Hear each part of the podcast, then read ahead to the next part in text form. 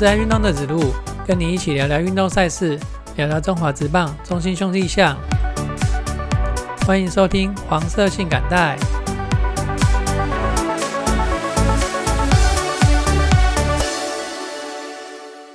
礼拜天十二月十九号去参加了台北富邦马拉松。那这一场马拉松呢，是今年的最后一场，其实也是今年的第一场。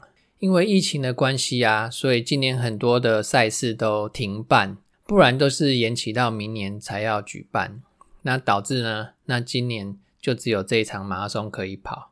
还好这一场是有如期的举行了哈。礼拜天的时候，那天的天气大概十四度、十五度，阴阴凉凉的，后面有出太阳哦。整体来说，整个天气很不错。最后的成绩呢，比预期还要少了四分钟哦。还要慢了四分钟啊，但整体的成绩上来讲还算满意。休息个两三天，接下来再投入训练，为之后的马拉松准备啦。在本周的节目开始前，还是要来宣传一下，我们这些单口节目都要移到五四三周会谈的平台下。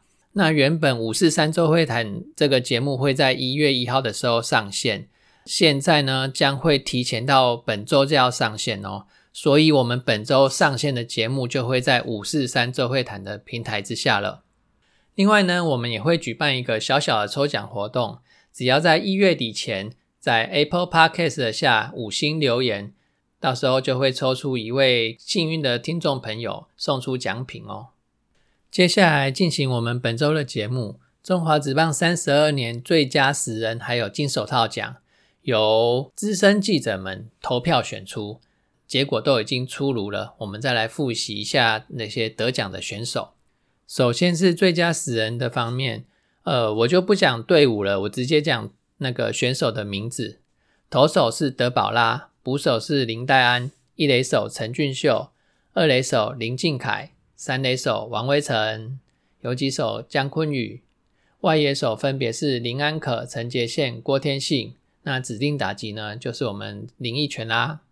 至于金手套奖方面，投手是豪进，捕手林黛安，那是跟最佳死人一样；一垒手许继宏，二垒手林敬凯，这个也是跟最佳死人一样；三垒手威成也是跟最佳死人一样；游击手姜坤宇还是跟最佳死人一样；外野手郭天信、詹子贤、邱丹。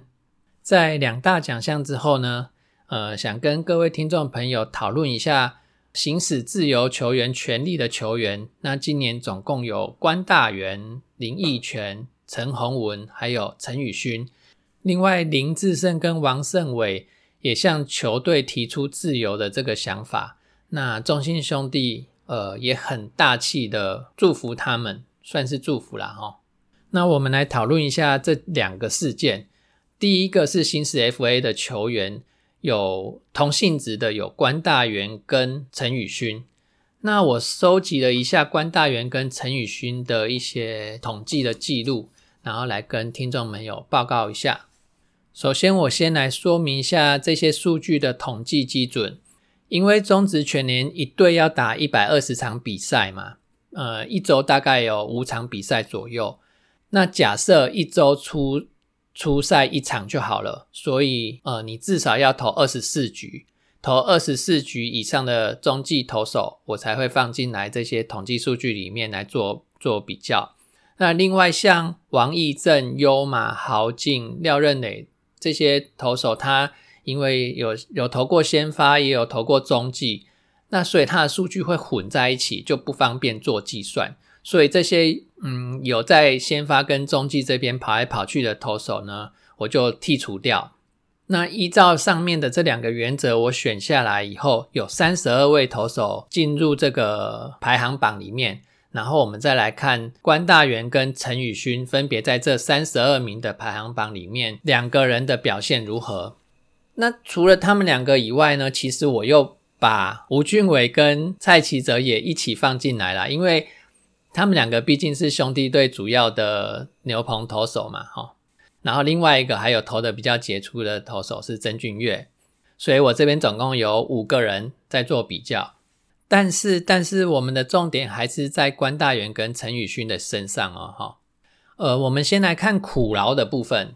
所谓的苦劳就是付出啊，就是说，比如说出赛数啊，我的投球局数，我的投球数这些，我都先不管成绩，就是我花费的劳力的多少。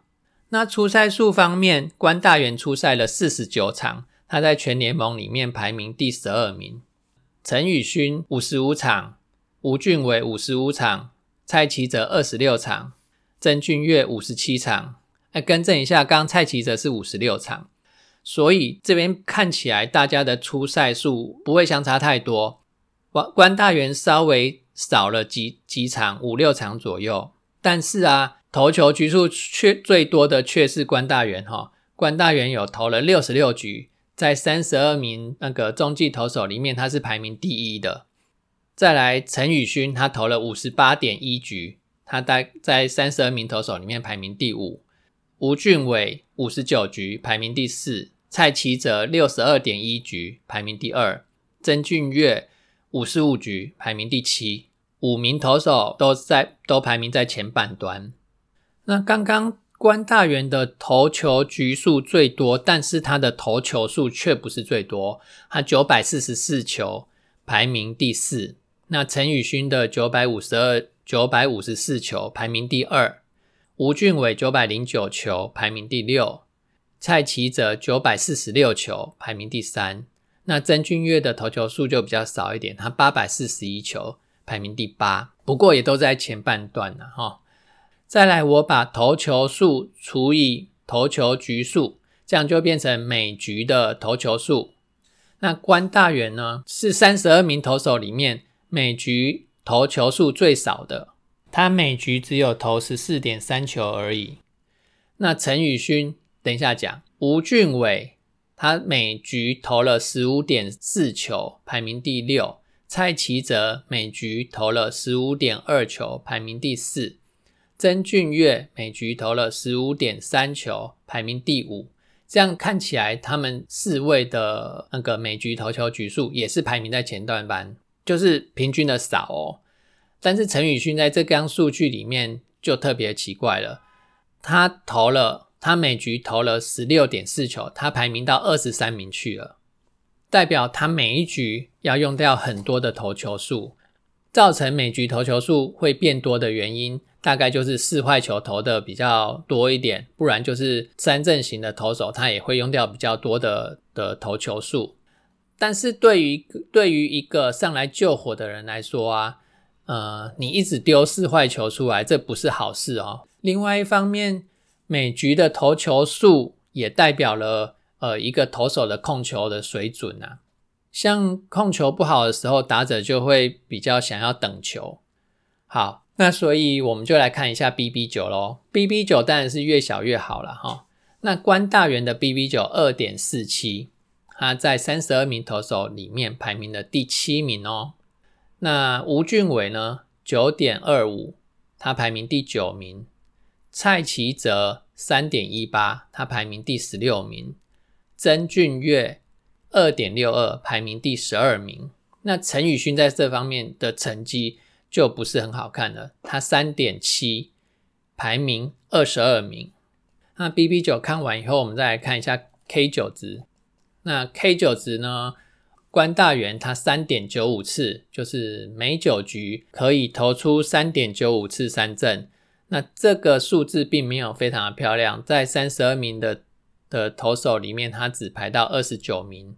那相对的，其他的投手像陈宇勋，他七点八七就排名第十；吴俊伟七点三二排名第十二，然后蔡奇哲五点二排名第二十五。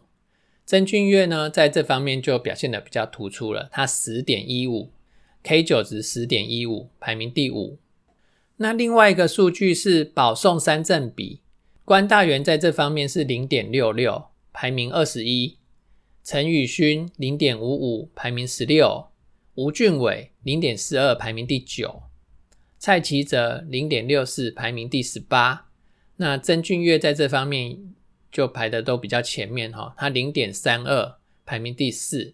那至于 Hito 九呢，关大元八点七三排名十七，陈宇勋六点七九排名第七，吴俊伟八点五四排名十五，蔡奇哲七点三六排名第九。那曾俊岳呢？五点八九排名第二。那我们回头来想一下这件事情哦，三振是可以避免被推进，这样是没有错啦。但更重要的应该是我不要自己送你垒包。那四坏就是我送你垒包，还有被安打啦。把四坏跟安打结合起来呢，那我们就来看一下每局被上垒率 WHIP 的部分。那 WHIP 关大元一点二四。三十二名投手里面，他排名第十二名，算是中间偏前。那第十一名是谁呢？很巧的就是吴俊伟，一点二四。然后第十名蔡奇哲一点一七，然后第九名陈宇勋一点一七。也就是说，这四名投手在 WH 方面就是排九十、十一、十二，相差都不远哈。曾俊岳呢，他排名第二，只有零点九五。那对于以上的数据啊，我自己就下了一个结论：关大元在苦劳方面的排名都是联盟的前半端的的球员哦。那进阶数据的方面，也可以排名在中段班，至少都在中段班偏前哦。而且这些进阶数据是全年的平均值哦。如果不要让他那么累。他的进阶数据一定会更好看。我们都知道他上半季的表现非常非常的精彩。那球季进入后半段以后，像吴俊伟啊，也是有类似的状况。那这些数据走下坡哈。那这些客观的数据说明了啊，关大元绝对值得中信兄弟球团加薪把他签回来，也绝对值得让想要争冠的球队花高薪来抢他。而且你看关大元跟陈宇勋的。薪资差这么多，这方面哈，我就很替关大元抱屈啊，他绝对值得更高的身价。另外就是林志胜跟王胜伟了，他们两个条件不太一样，就是也不能说条件啊，状况不太一样。他林志胜的身上是带着记录的，那记录又是直棒的看点嘛，哈，有看点呢，那就能吸引球迷进场啦。另外不要忘了哦。今年下半球季结束之前啊，林志胜那两个连续两场开轰，这两轰代表什么？这两轰证明了林志胜的宝刀未老，然后对球队的贡献呢，整个气势延伸到总冠军赛去，大家都看到了，当然值得签回来啊。王胜伟呢，他的最大价值就在于他的守备能力，我直接点名同意啊。如果他想要冲击明年的总冠军，没有好的游击手，你就只能等着看中信兄弟再夺冠了。那另外富邦呢，他也是需要好的中线的守备球员。对于王胜伟这种守备功力一流，然后又非常具有经验的选手而言，中信球团其实不应该放走他。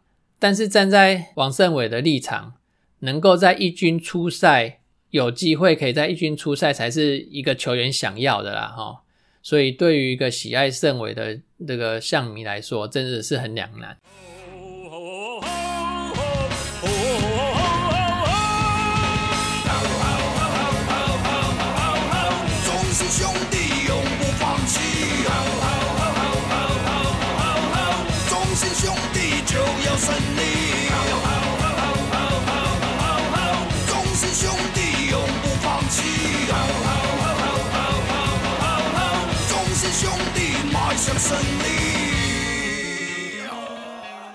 在羽球世锦赛的部分，我们要来恭喜小戴戴志颖啦，女单银牌到手哈，这相当厉害的成绩。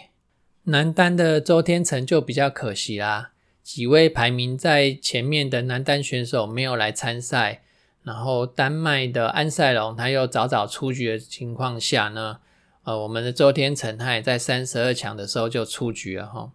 那另外男双的林洋配呢，他也在八局的时候就出局了。这种大比赛本来就不好打啊，每个来参赛的选手个个实力坚强，没有一个是弱者。只要自己一个没有调整好，很容易就会输掉这个比赛哦。而且他又是单败淘汰制，你只要有一个没打好，你就是输掉了，没有机会再重来的。再来是网球的部分哦，这就精彩啦。上周有提到我们的夜市球王曾俊欣，他在 ATP 挑战赛玛雅一战奋力夺赢之后，他的世界排名从两百四十名升到了两百三十二名哈。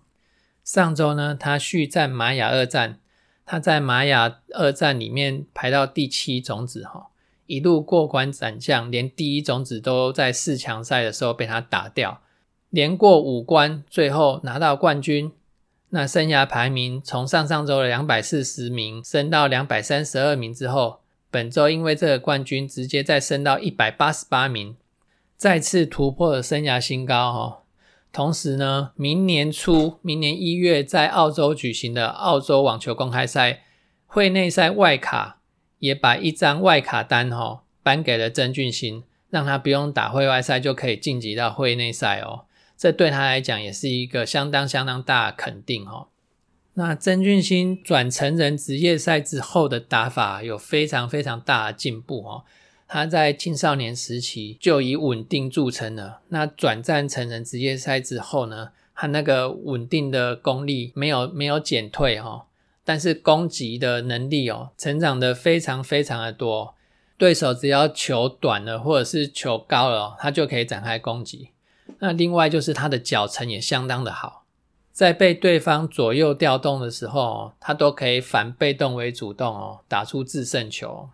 看起来哦，进入世界前一百的模板已经成型了哈。接下来就是继续为他加油啦。其他的网球小将方面，许玉修他在 ITF 巡回赛的杜哈站单打，他也打进去准决赛。谢宇杰在一二五级的女双也打进去了准决赛，都表现的相当的好。我在节目的网球这一段都会讲到 ATP 巡回赛、挑战赛什么的，那我这边就来说明一下，呃，网球的等级好了。那以男网的为主，男网等级最高的就是 ATP 的巡回赛。那刚刚提到的曾俊欣呢，他拿到的冠军是在。男网的第二等级的 ATP 挑战赛，那在下一个等级呢，就是 ITF 的巡回赛。那通常对于一个年轻的选手又没有国际积分的选手来讲，就是从 ITF 的巡回赛慢慢的赚国际的积分，积分赚够了以后，你才能够往上爬，然后爬到 ATP 的挑战赛，然后在 ATP 的挑战赛又拿到足够的积分之后呢？你就可以晋升到 ATP 的巡回赛去打了。像曾俊欣明年可以直接打澳网的会内赛哦。澳网是国际一级的赛事，如果在第一轮就输球的话，你还是可以拿到十分的积分哦。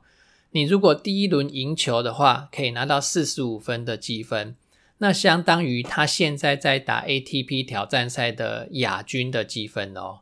所以哈，澳网这种一级赛事的积分是相当相当的补的，而且奖金也相当的丰厚哦。像澳网这种等级的比赛，你即使第一轮输球，你还是有将近一百万台币的奖金可以拿。不过国外的扣税相当的重啊，扣完税可能只剩下一半而已吧。以上就是本周的节目，谢谢大家的收听，也请大家继续支持我们五四三底下各单口节目。